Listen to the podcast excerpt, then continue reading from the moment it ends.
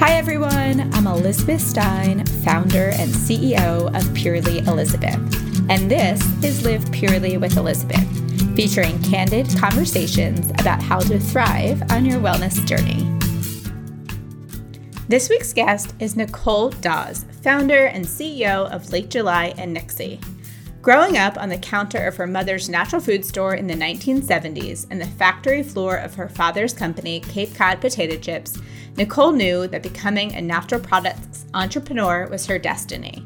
In two thousand three, Nicole founded Late July Snacks, one of the first brands to carry the U S D A Organic Seal. Nicole has dedicated her life to transforming the food industry by creating delicious organic options. Now, Nicole is proud to bring you Nixie, so you can trust that the sparkling water you've been buying for you and your family isn't made with synthetic solvents, carriers, or artificial preservatives. In this episode, we talk all about Nicole's entrepreneurial journey from a young age to building Late July and eventually selling to Snyder's. Nicole shares all about the roller coaster moments of her first business, working with her dad, what it was like selling, and now starting the second time around, tips for leading her team over the years, and how she takes care of herself and her family while balancing it all. I had so much fun catching up with Nicole and hearing all of her stories. I could totally relate. Keep listening to learn more.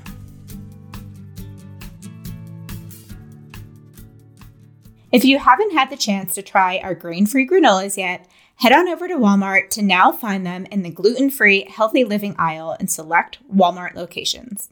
Our grain-free granolas have crunchy clusters of nuts, superfood seeds, and creamy nut butters, all baked with organic coconut oil and sweetened with coconut sugar. They are gluten-free, paleo, and keto certified. Use the link in the notes section to find Purely Elizabeth products at a Walmart store near you. Nicole, welcome to the podcast. It's so great to have you on. As we were just saying before we started recording, it's so wonderful to speak with another founder. And you are someone who I have just admired so much in the industry. You are an O G, one of the first brands in organic, and you've done it once and now you're doing it again. And just an incredible female founder and C E O. So welcome. Oh, thank you so much for having me. I've been looking forward to this. You know, it's just such a treat to get to talk to another founder. And, you know, obviously I'm such a huge fan of yours. So like, it makes this even more special. So fun. Well, you know, we always start the podcast with your beginning journey, but your beginning journey really started in childhood with both of your parents. So I'd love for you to take us back to your childhood and what it was like with a father in the food manufacturing business and a mother in the natural food space. You know, obviously I feel really grateful for the background that I had because it influenced me in so many ways to do what I'm doing today. But, you know, my mom had a health food store in the seventies, and, you know, so much of kind of how I feel, my relationship with food and my relationship with sustainable food in particular, I got from those like early days hanging out in my mom's natural food store. I mean, I think it's interesting though, it influenced me in kind of other sort of profound ways, which mm-hmm. was my dad was a real foodie. I mean, he, he started uh, Cape Cod Potato Chips, and, you know, my dad was the kind of person who would go to like eight different stores if that's what it took to make like uh, whatever his recipe that he was working on. And the one thing that I never could wrap my head around about my mom's natural food store was, I mean, everything kind of like looked bland and tasted a little bit bland. You know, the big treat in my childhood was like carob covered rice cakes and, you know, tempeh sandwiches. And and was your dad into eating all of that?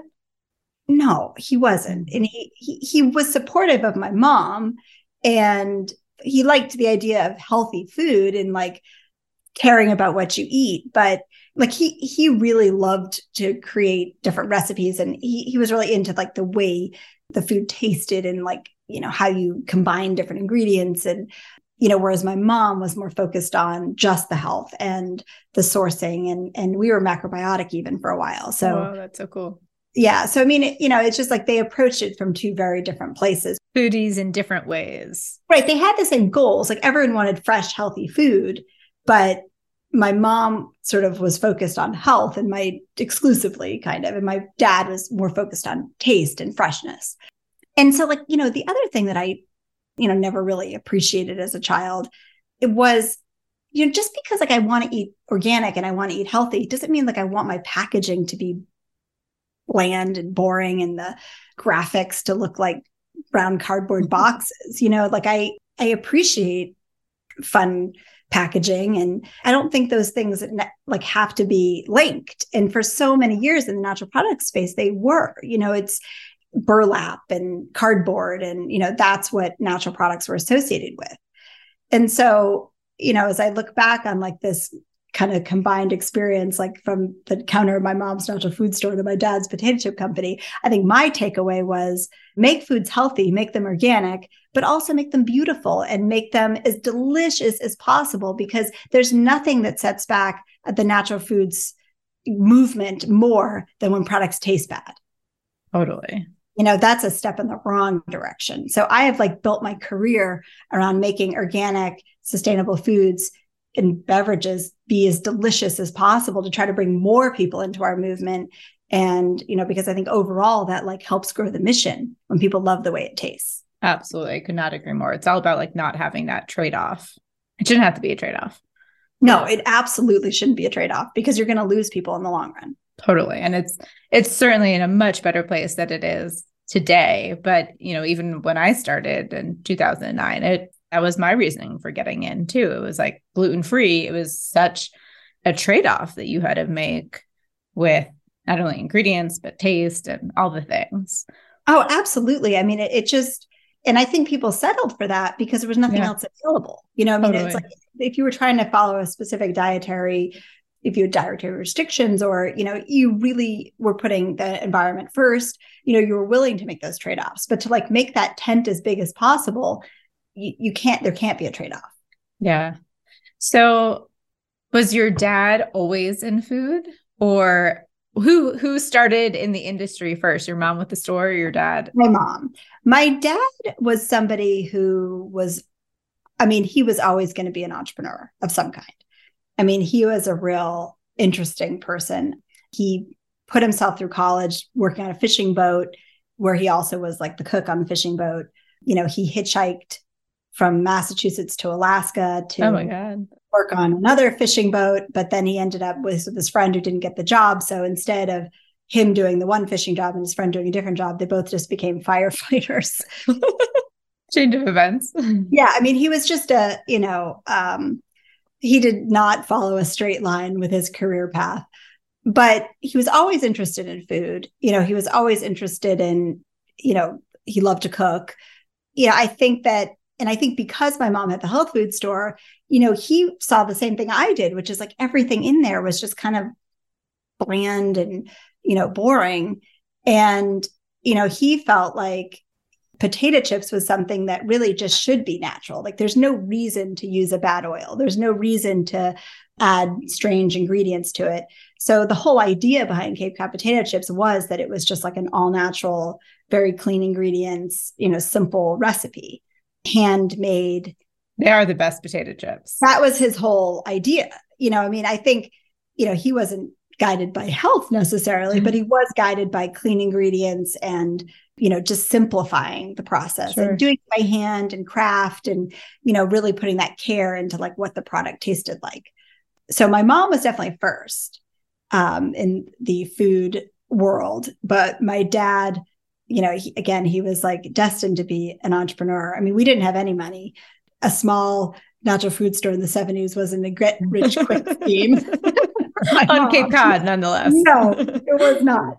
And, you know, my dad was, I mean, he had done a bunch of different jobs um, when he got like the harebrained idea to start a potato chip company. Mm. And so, and it was a terrible disaster at first. I mean, honestly, it could have gone out of business at any moment in those first few months. And I'm pretty sure like everyone in my family's life was convinced that, you know, this was the worst thing that my dad had ever done because they had a child, you know, they had no money and he was now like risking whatever little money they had on a potato chip company, which back then, remember, that's not like people didn't do that. What year was this that he started?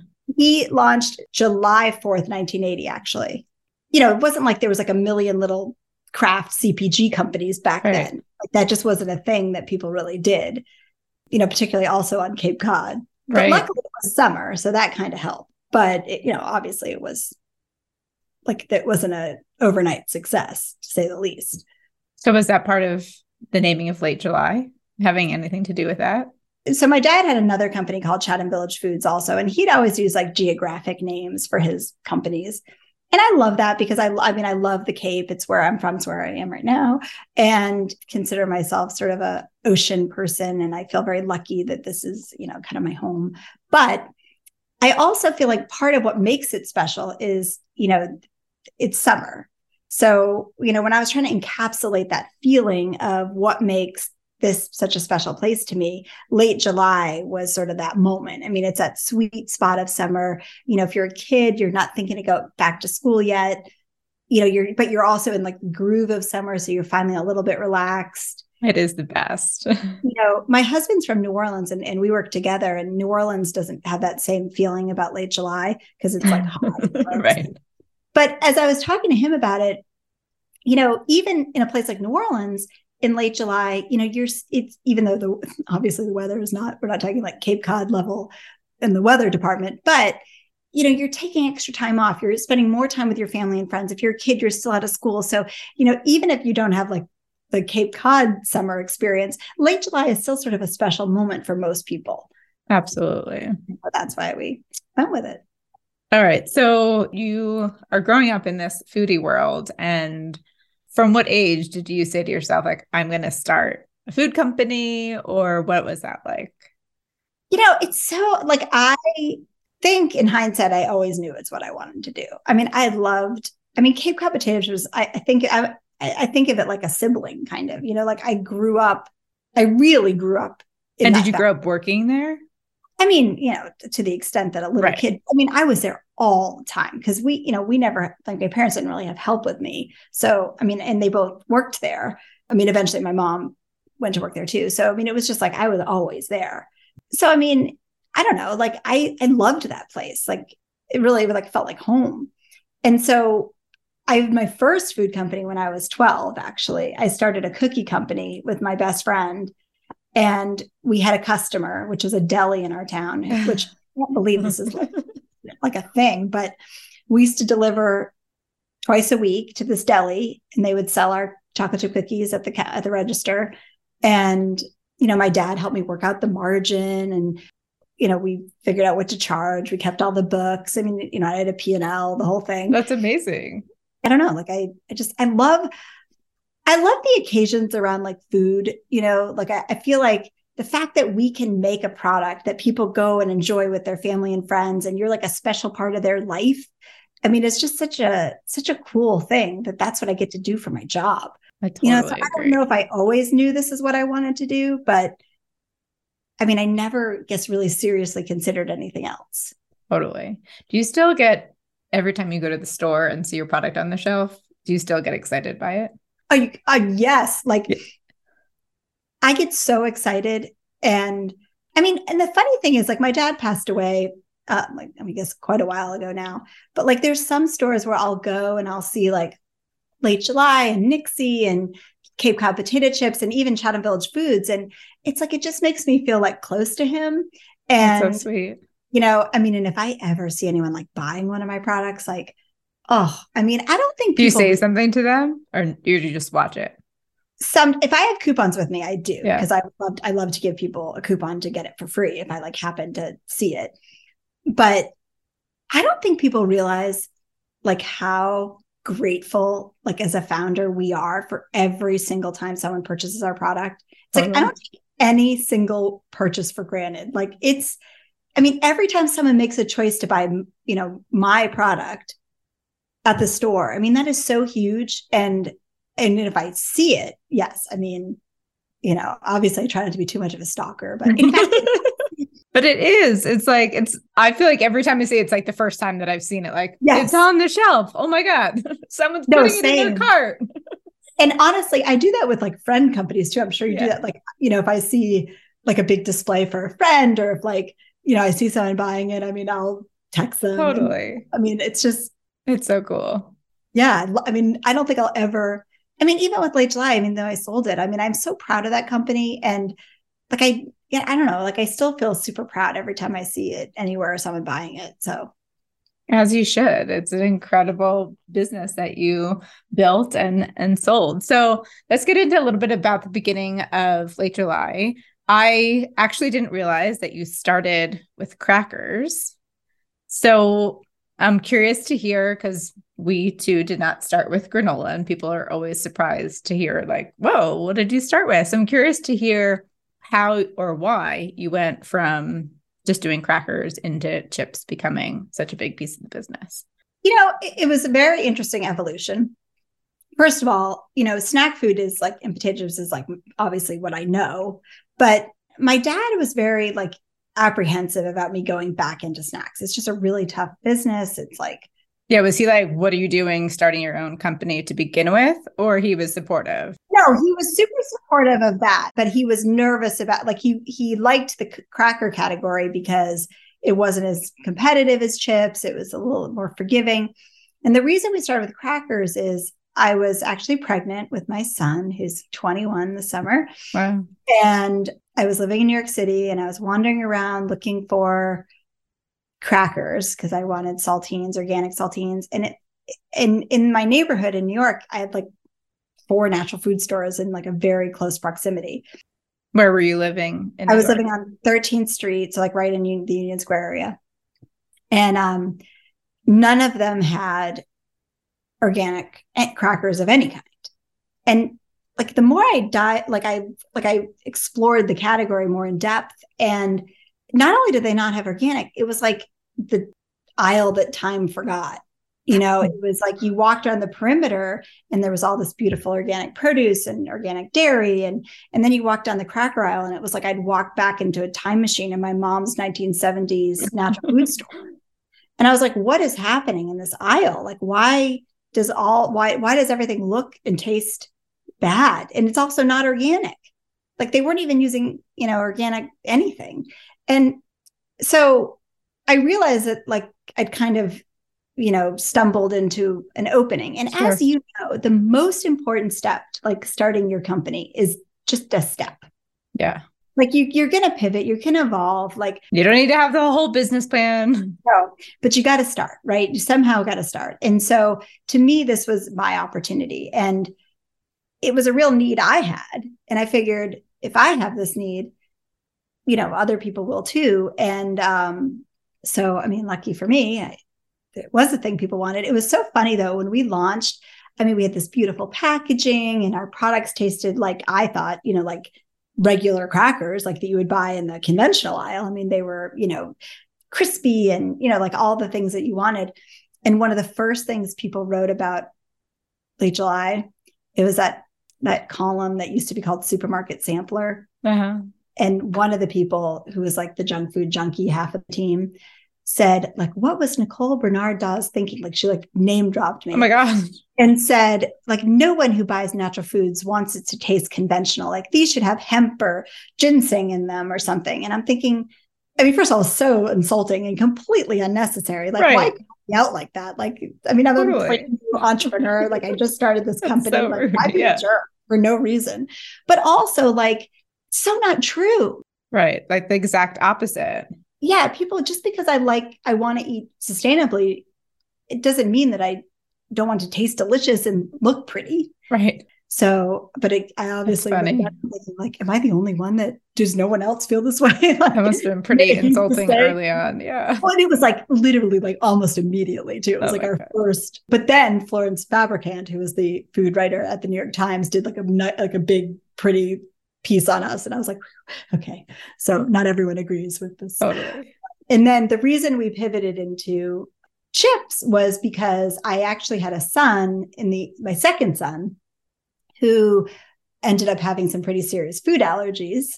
Um, he was like anaphylactic to um, peanuts and tree nuts. And I'm also lactose intolerant. And, you know, I just, I felt like crackers could not be inclusive foods without doing things that they didn't want. Like you had to really make some modifications that I thought made them taste bad. You know, I thought it was very difficult to make them fully like, you know, foods for everybody sure. without doing things to them that I didn't like. Whereas with when you use corn, you know, you can easily make things gluten-free. You can easily make things allergy-free. And to me, this felt like a great way, a great extension for what like I wanted Late July to be, which was a company for everybody that cared about the things I cared about. And, you know, it allowed me to make products that were, you know, inclusive and really almost anybody could eat. And, you know, it fit with our mission of being healthy, delicious, and also, you know, organic. What was it like being one of, because I think I've heard this, that you're really one of the first brands utilizing the U S D A organic symbol, yeah. that, right? And then I would yeah. think especially in corn tortillas, like having organic in that category must have been huge. Yeah, you know, we were, we launched with the seal, like our, wow. like we never didn't have the U S D A organic seal on our, on our products. And, um, you know, it was interesting because when we first started, it was really hard to get certified organic ingredients, obviously, because yeah. we were kind of launching all together with the seal. And, you know, it was very limited. We had to do a ton of like really intense R and D for things that should be simple, but wasn't because no one else was doing it.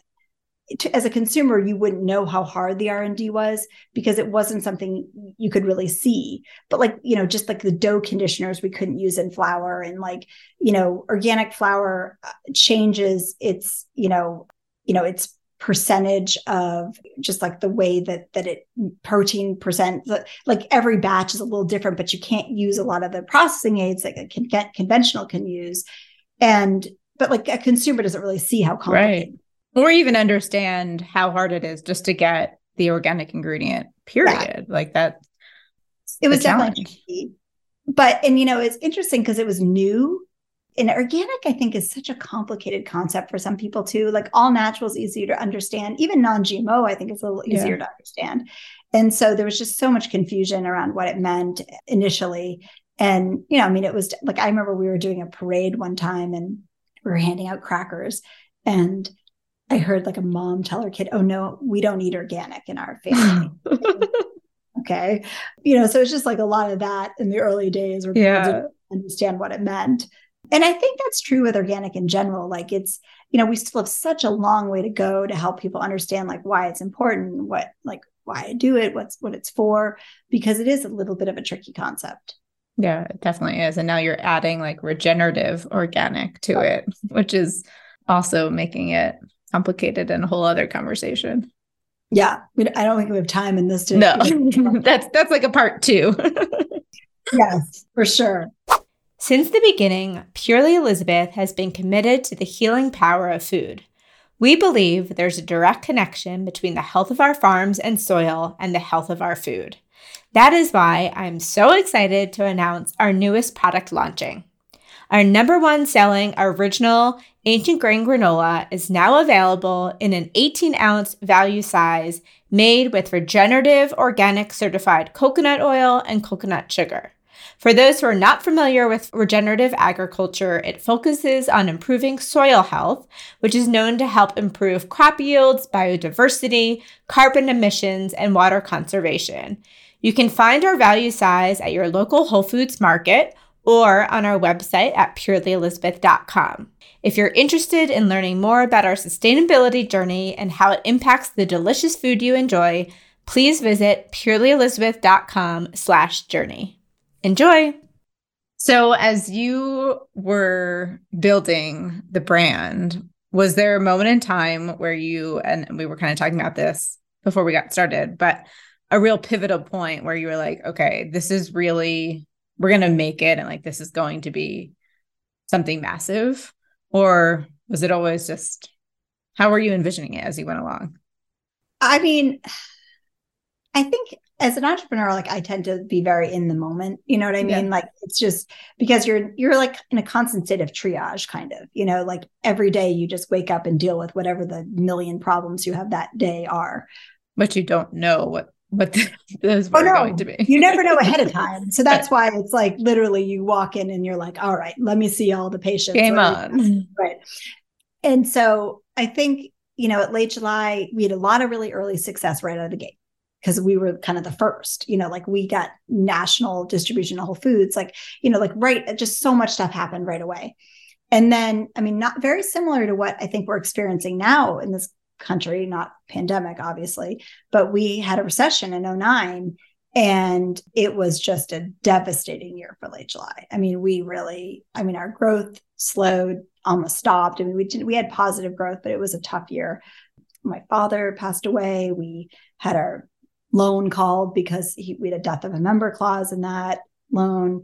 We weren't part of it, but there was a huge peanut butter recall. And because one of our products had peanut butter, it oh. was still being removed from shelves. Like, I mean, it was like one thing after another. One of our main ingredients, like burned in a warehouse fire. I mean, it just literally was like every single possible thing that could go wrong in one year went wrong all in the same year.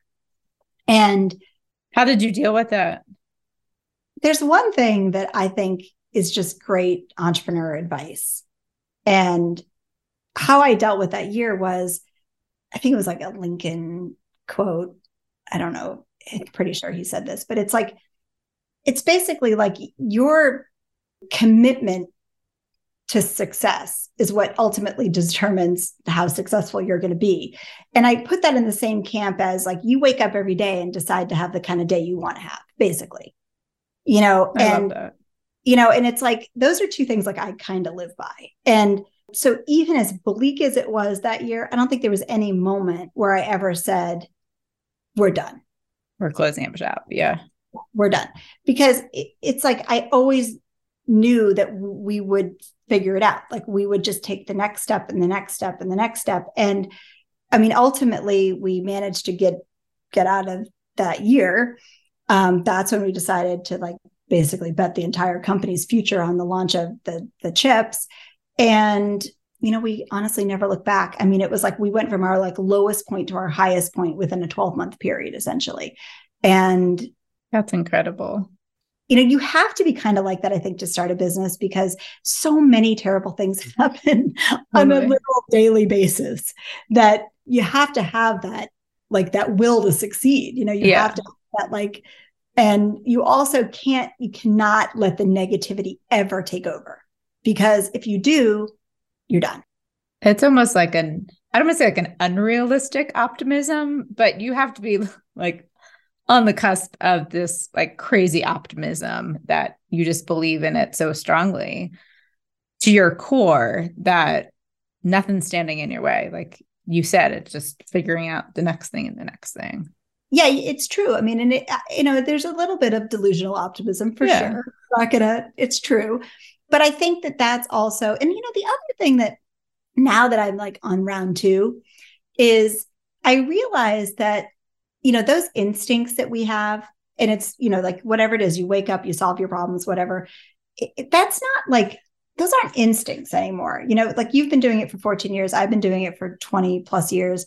You know, that's experience. Like we now have experience that teaches us what to do next. Yeah. And you know, let's hope we've learned a thing or two. You know, because, because I also think that every entrepreneur year, it's like dog years. You know what I mean? Like, it's like, I mean, I don't know if it's seven years, seven to one, but, you know, you pack it in in an entrepreneur year. Totally. So you eventually go and sell the business. And was that part of the plan or how did that happen? And what was that like for you selling your baby? It wasn't, it wasn't like part of the plan. Like I never start a company with the plan to sell it because that's, you shouldn't, because you don't know right. what the future is going to hold. Did you have investors? We did. We had investors and we had wonderful investors. I mean, really just absolutely fantastic investors. Um, we had a strategic investor, um, Snyder's, the pretzel company. And then when they got bought by Campbell's, that was ultimately what precipitated our sale to Campbell's. And, you know, it's like, I would have loved to have kept Late July. I love that company. And, you know, obviously when you sell, a lot of times you have to do a non-compete, but honestly, I don't even think they needed to have me do that because I didn't want to compete with that company. I think it's yeah. a perfect company. You know, I wanted to succeed. I don't want to make it not succeed. You know, I root for it every single day. And, you know, I, I am, I mean, I, I, it was such a strange transition to like move on from Late July. Did you move on right away or did you stay on? I moved on pretty right away. I mean, it was, that's what they want. I mean, I stayed for like a couple months, but I basically. Which is probably, do you think that was easier looking back? Yeah, because, you know, ultimately, like I'm probably not a big company person. Yeah. And, you know, they, they, they had, you know, they knew what they wanted to do. And, you know, I don't know. I mean, but I feel like it would be so hard to, like in my head, I'm like, well, I'd want to stay on, but it would be so hard to see other people doing things with your baby. And I think it depends on how you stay on. Yeah. Like if they literally want you to run it, that'd be one thing maybe. Sure. But if you're just more of a creative director, I mean, right. I think that's when it gets tricky. You know, I mean, as entrepreneurs, like we have to recognize that we have strengths and weaknesses, and listening to other people might not be one of my strengths. So, you know, I mean, like, again, I think I did start Nixie like almost right away afterwards. That's maybe the only thing I wish I'd waited, like taken a little bit of time off. At what point did you have the idea for Nixie? And then how quickly after did you start? I mean, almost right away. Okay. Amazing. Yeah. I mean, we didn't like, I mean, it took us a while to R and D everything and, you know, but I mean, my husband and I have now worked together for so long and, you know, it's like, you know, all this stuff, it's like, I hate to waste it. You know, I mean, yeah. It's like, I, I took all these years to learn all these, I made so many mistakes. Like I have to, you know, put those to, to work now. And, you know, a lot of our team, they weren't keeping either. So, it, you know, we had some built-in employees and, it took us a while to like do the R and D on Nixie. So we didn't actually hit shelves until December of twenty nineteen, which was just in time for the perfect pandemic. Timing. Yes. So couldn't um, be more perfect. Yeah, really. That was a fantastic little turn of events. But well, I love the brand that you have created. And I believe you guys use Tarmac to do your yep. design, which we use them just to do our rebrand. Um, so I think oh, nice. They did a phenomenal job on that. It's they're, they're just a fabulous product that you have. So two things that you just said that I'd love to dive into. One is the mistakes and the lessons you learned that you really have now taken into Nixie. And then the other one is about team and really the fact that, you know, you've built an incredible business, built an incredible team and culture, and brought some of those people with you to Nixie, which says so much about you. So I'd love to hear, let's start with that. I'd love to hear about what you learned as a leader um, at Late July that you have brought to Nixie and any tips around leadership. You know, I think that it's just, it's such a different world than it used to be with like hybrid work environments. And, you know, one of the things I think I'm still trying to figure out is how you help nurture young talent yeah. in like a hybrid environment. What is your hybrid situation? We're all over the place. Okay. We're fully remote or? No, we have an office and we're actually going to be opening a second office. And we we have pockets of people in different places. But, you know, at Late July, we really had one office where everyone was together. But, you know, I do think that's really old fashioned. You know, that's yeah. not the best way to work. But I do think it is the best way to help nurture young talent because you learn and grow so much faster when you can like be with a mentor.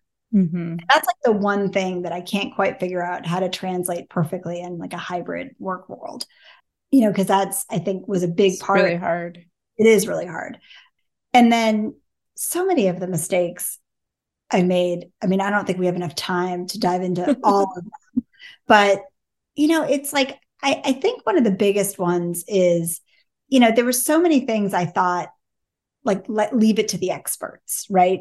You know, other people that know more than me about different things. And, you know, in hindsight, sales was one of those areas where I, I had a lot of apprehension in my early days because I did not feel like I was good at sales and I'd never really done it. And I'm also kind of an introvert. So I was going to say, we talked about when we chatted last, how we're both an introverts and that was probably, we probably hadn't met. Yeah. Um, totally, so that's so right? funny. And I felt the same way at the beginning about sales. Yeah. I just like, I honestly, like when I was in college, I actually did sales for one of my dad's companies. And I like had this vivid experience, like sitting outside a store for like thirty minutes because I was like too afraid to go in. And that's something that just like, as I look back and obviously I didn't do that with Nixie. As the founder and C E O, like you are and have to be the best salesperson of your product, which isn't to say you shouldn't have amazing salespeople on your team, because you you should. And technically, I think they're a lot better than I am at, like, you know, not dropping the ball and doing everything the right, right. way. Doing all the, yeah. Making sure customers actually get what we promise. But you have to be the most passionate advocate for your products. And I was so afraid to do that in the early days at Late July. And I trusted brokers about, you know, the way customers wanted to hear information. And, you know, even when it didn't seem right to me. And those are lessons that, you know, probably cost me like years with certain customers. Like I actually had a broker tell me that Costco didn't like to meet with founders. Which That's is the crazy. most right, which is like the exact opposite. I know. And, you know, I, it didn't seem right to me at the time. And they like weren't inviting me to the meetings. And I, but I trusted them because yeah. they had more experience. And, uh, but the reality was they just wanted to control the relationship. And they were also telling Costco that I didn't want to come. Oh, wow.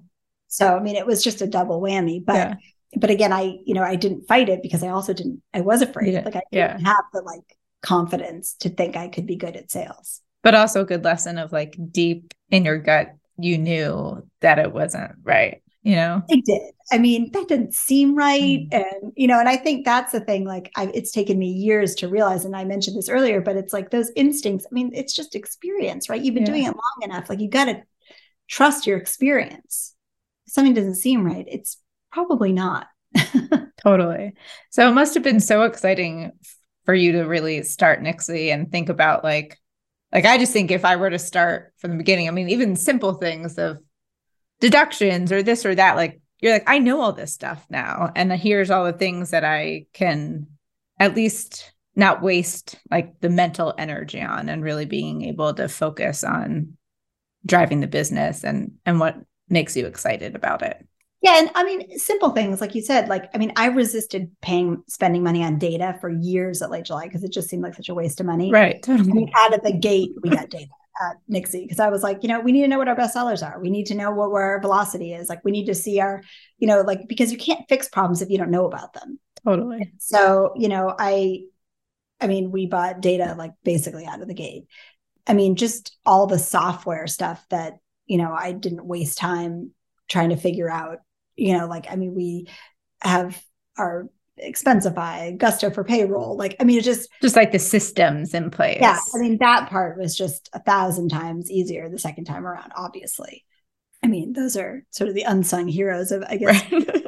But the important I mean, things. It is. And those do help with, um, you know, hybrid too, because everything's, you know, oh, accessible yeah. anywhere. So what was the inspiration for Nixie?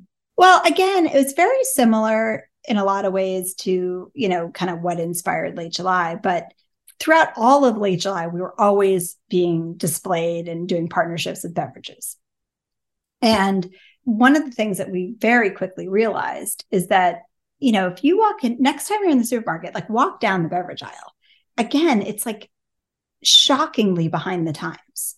You know, it's just filled with single-use plastic, first of all, for no reason. I mean, there's absolutely no need to have that much single-use plastic in, in the beverage business. Yeah. I mean, it's filled with sugar and there was almost no organic. And I think that if we're looking at like the aisle that's going to have the biggest transformation over the next decade, it's the beverage aisle. Yeah, for sure. You know, you're seeing it. You know, people are, you know, trying to make products healthier. People are reducing sugar. People are reducing single-use plastic, but it still has such a long way to go. I mean, it's like, you know, we've taken like a baby step in that aisle versus like the whole rest of the supermarket. And that to me is very exciting. You know, I, I really want to be a big part of pushing that aisle towards the future and towards a healthier, more sustainable beverage business. So what is your vision for Nixie over the next couple of years? Do you envision staying within sparkling water? Do you envision going into other sp- places in beverage? I mean, we talked about this a little bit before we started, but, you know, it's a little bit tricky out there with retailers. You know, you don't want to bombard them with too many new products. Yeah. you know, we've been very thoughtful about like how many we introduce each year, because it's just, it, it's a different world. And, and I think the pandemic has put a lot of pressure on just supply chain and, um, and the war. I mean, so it's, you know, it's sort of, I, I try to be kind of thoughtful about what we bring to our retailers. Um, at the same time, you know, as I previously just mentioned, I mean, I think the beverage aisle has a long way to go. And I really see Nixie being a driving force to like creating that future beverage business to be, you know, this healthier, more sustainable, and also fast growth. I mean, that is the part of the business that's growing.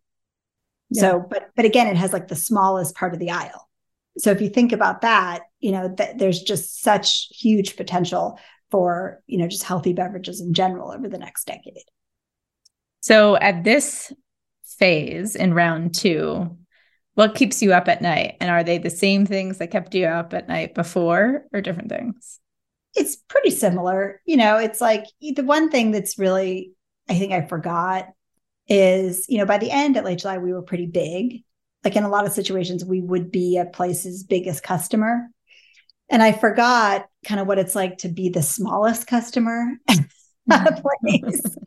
And, you know, so I think where it is such a tricky supply chain, you know, uh, world right now, you know, it's obviously you're, you're, you're fighting a little bit for, for, you know, the share of a customer when you're not the biggest, and you're trying to remind people, okay, well, we're not the biggest yet, but, you know, we know how to, to become the biggest, and you support us now, and, you know, we'll, we'll stick with you. So I think it's just a little bit of that. I mean, it's just very hard to be a small business right now. You know, the kind of the whole universe is not set up to support no. small businesses these days, um, you know, from a capital standpoint, from a, you know, just supply chain standpoint. I mean, everything sort of favors the large business right at the moment. Yeah. So it's so tough. So, I mean, I don't know. But again, at the same time, I mean, I love what I do. So I think what keeps me up at night is just wanting to like, do it more, and, you know, R and D. I mean, I, I'm just so excited about our future that just the potential is what keeps me up at night. Don't you just feel so grateful that you have had one, now two, like some brands that you, babies that you just feel so passionate about and can wake up excited every day, like this many years later after doing it? Yeah. I mean, I, I think it's so important to love what you do, obviously, because you spend a good chunk of your life doing it. And so, yeah, I mean, I like, and I, I really, I love what we do. I believe in the mission of what we do. The fact that I get to like wake up and do this job is incredible. I mean, I don't take that for granted ever. Yeah. So, I mean, yeah, I feel incredibly lucky. What do you do in your day to, or night to feel your best, to take care of yourself beyond work? I mean, I think it's a couple things. I mean, my family is very, very important to me. And, you know, I, my kids are getting older, and there's a couple things that a family dinner is probably one of the most important moments of my day. I mean, we have worked really hard through the chaos to like maintain a family dinner. I mean, not every night, obviously, but as much as possible. And that's something that I look forward to. I think it's, it just really brings us all together. You know, it, it, I don't know. I mean, it, it just probably my favorite time of day. And then walking outdoors. I mean, I think there was a moment in late July where I really did not prioritize my health. You know, I couldn't even find twenty minutes for my, yeah. my health. And I swore the second time around, I wasn't going to let that happen, you know? Um, and you know, you can't always go for a long walk, but you certainly can get outdoors and at least get some fresh air. And actually, my husband and I do it together a lot because we work together. And as you know, I mean, entrepreneurial businesses are stressful. And my husband and I work together for almost twenty years now.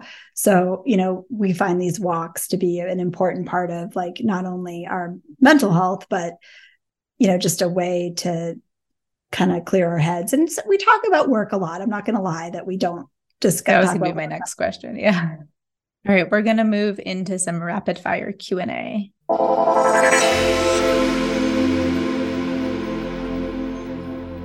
What's the best advice you've received that's helped your business? You know, my dad was a big believer in, you know, you always ask for the sale. And I think that it's, that's great advice because I mean, first of all, yes, always ask for the sale when you're getting a sale. But it's, to me, like I, it became more than that. It's like, you can't get what you want if you don't know what you want.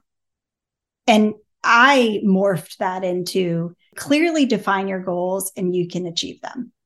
I love that. That's so great. How would he feel about Nixie?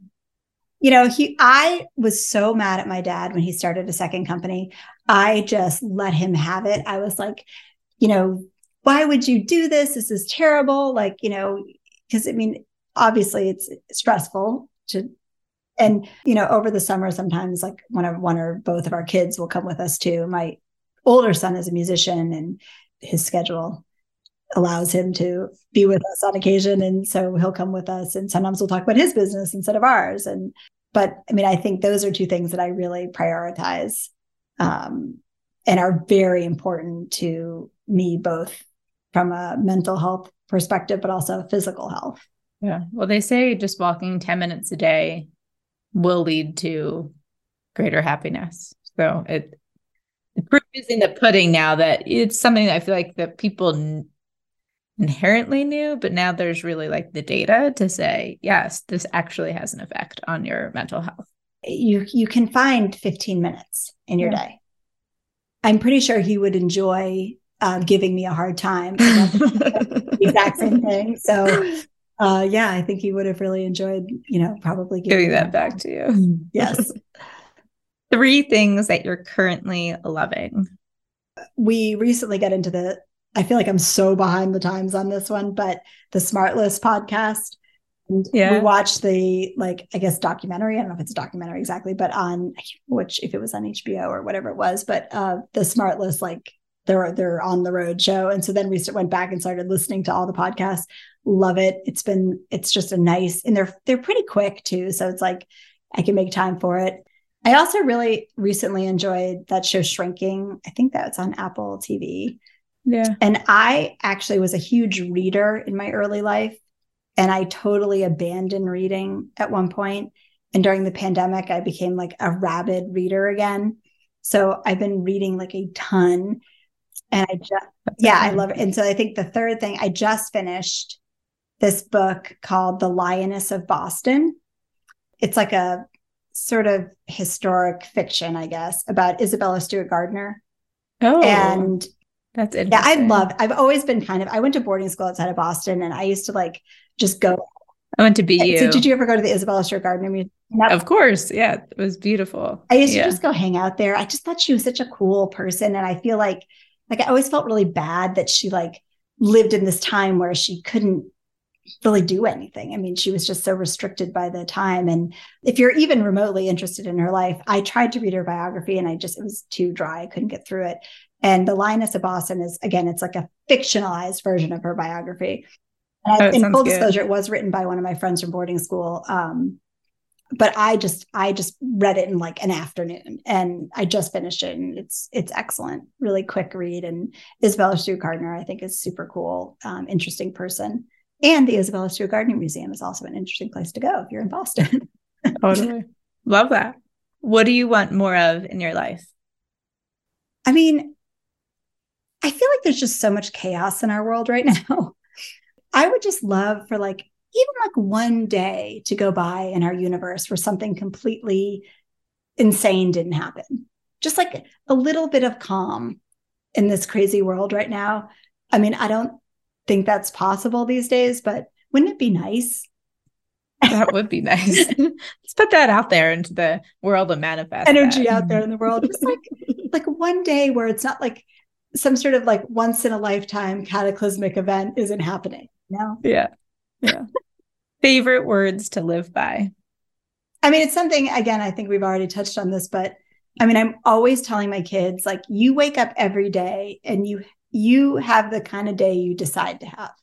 You know, it's like, obviously bad things are going to happen to us. You know, that's just like life. I mean, it's a roller coaster and, you know, but it's like only you can decide how you're going to, whatever inputs are coming your way, you know, you can decide how you're going to react to those. And, you know, that's just like something that I live by. I mean, I, I constantly stop myself. I, I feel like, I think it also really helps your mental health. You know, like if yeah. you're not, if you're not focused on the negative all the time, you know, you're just going to be a happier person. There's a lot to really. be, you, you can easily slip down the negativity rabbit hole. I mean, you know, life.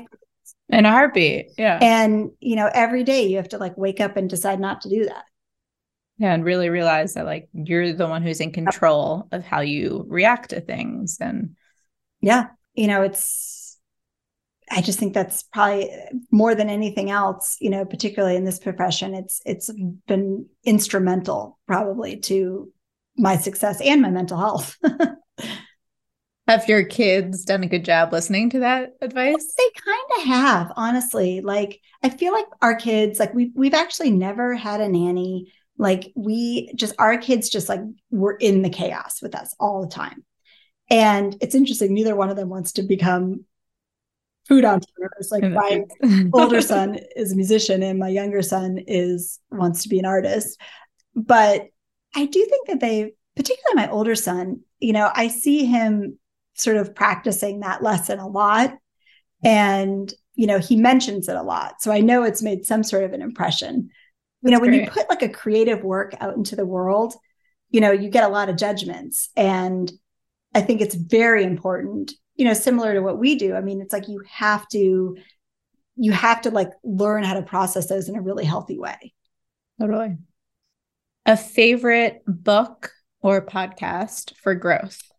For growth. Personal or professional growth? You know, with books and podcasts, honestly, like I almost, I almost always use them for recreation because I feel like I have so much coming at me from a, you know, just work and reality standpoint that, I mean, I, like, I just don't really read a lot of like books that are focused on business. I, I think you get lessons from everywhere. Yeah. I mean, I do like things that help. Like I've read a lot about like introverts and like helping introverts in the workplace. I can't think of the name of the book. I have to get back to you on that one. But it was a, there was a lot of really interesting lessons in there for me because I like I feel that way about myself. But I also want to make sure that like our work is a safe place for introverts too. You know, that like we don't like favor the extroverts or, you know, that we're like helping people, you know, speak up in meetings or, you know, it's. So I've, I've done, I have, that is the one area where I have done some work with different books. I, there's a really good one. I can't remember the name of it right now, but I will definitely get back to you on that. That's a good tip. Yeah. Favorite Late July and Nixie moment, one of each. I think one of my favorite, okay, my favorite Late July moment is kind of easy because it was after that disastrous year that I had just told her about. So my dad had passed away and I now officially had taken over all sales because I had to. And uh, we had just launched the chips and we needed a distributor because you needed to go D S D with chips. But I couldn't get the distributor unless I got this one customer to say yes. So I basically needed the customer in order to like everything to go right. Launch the business. So I left my house at like, I don't know, two in the morning to get to the airport because Cape Cod to Logan is a pretty far drive and my flight left really early. So I was exhausted and I get to this meeting and it was like one of those meetings where like, you really need the customer to say yes. Like, like no would be so devastating that you can't really think about the enormity of that at the moment. And I was sitting in front of this customer and I said, you know, he, the meeting I thought had gone really well. So I was like, okay, this is going well. And he turns to me at the end and he's like, is there anything else that you want to know, you know, before we wrap up? And I just remembered the advice of my dad. And I was like, well, there is one thing I'd like to know. And are you going to say yes? I love that. And um, honestly, this has never happened since, but he looked right at me and he goes, yes, I am going to say yes. And, you know, that never happens, oh right? It, it, no, this no, is like never. A big chain too. Then it like, I mean, honestly, I thought I'm going to get out of here before I mess this up because like.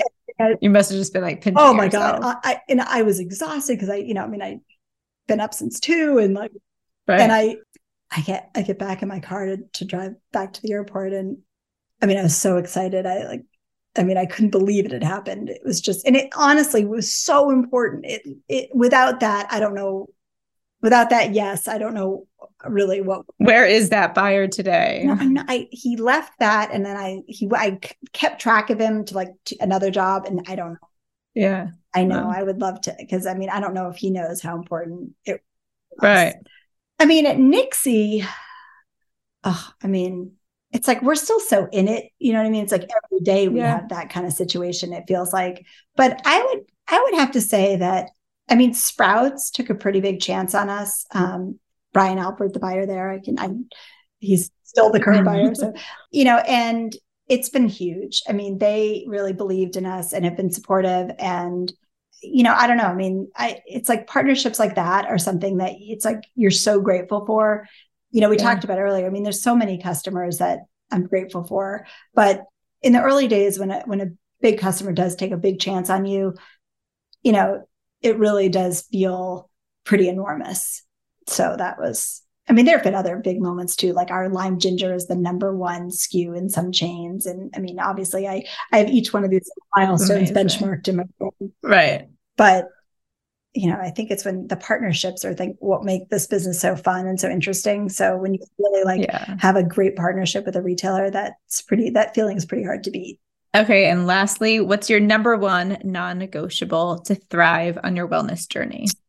I mean, I think we've kind of already talked about that, but I mean, it's really the walks. Like I, the walks. And I, I do the Peloton. So like, I, I, I feel like, you know, to get some good, you know, like exercise, like I do other things, but the walks are so important for me because, you know, just the, being outdoors, I think, and it's just, it helps me clear my head. It helps me, you know, center myself. Like it's just, there's no other, I mean, I don't think it's like my best form of exercise that I do, but it's the best when you think about your mental and my physical well-being.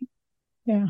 It's an everyday thing. Plus I think my dog would probably get out of it and stopped. I totally agree on that one. Nicole, thank you so much for coming on the podcast. This was so much fun. I could have chatted with you for another hour and gone down so many rabbit holes, but you have built two incredible businesses and I just look up to you so much for all that you've accomplished. Oh, thank you. I mean, honestly, like I said, you know, as we've discussed earlier, I mean, being an entrepreneur is like being in a state of triage all day. This is such a, I can't even, you know, thank you enough for, for giving me this chance to, first of all, talk to you for this time, which is, you know, something that we never get to do and got to do it more. We'll make a goal of that. Yeah. Thanks, Nicole. Thanks so much for joining me on Live Purely with Elizabeth. I hope you feel inspired to thrive on your wellness journey. If you enjoyed today's episode, don't forget to rate, subscribe, and review. You can follow us on Instagram at purely underscore Elizabeth to catch up on all the latest. See you next Wednesday on the podcast.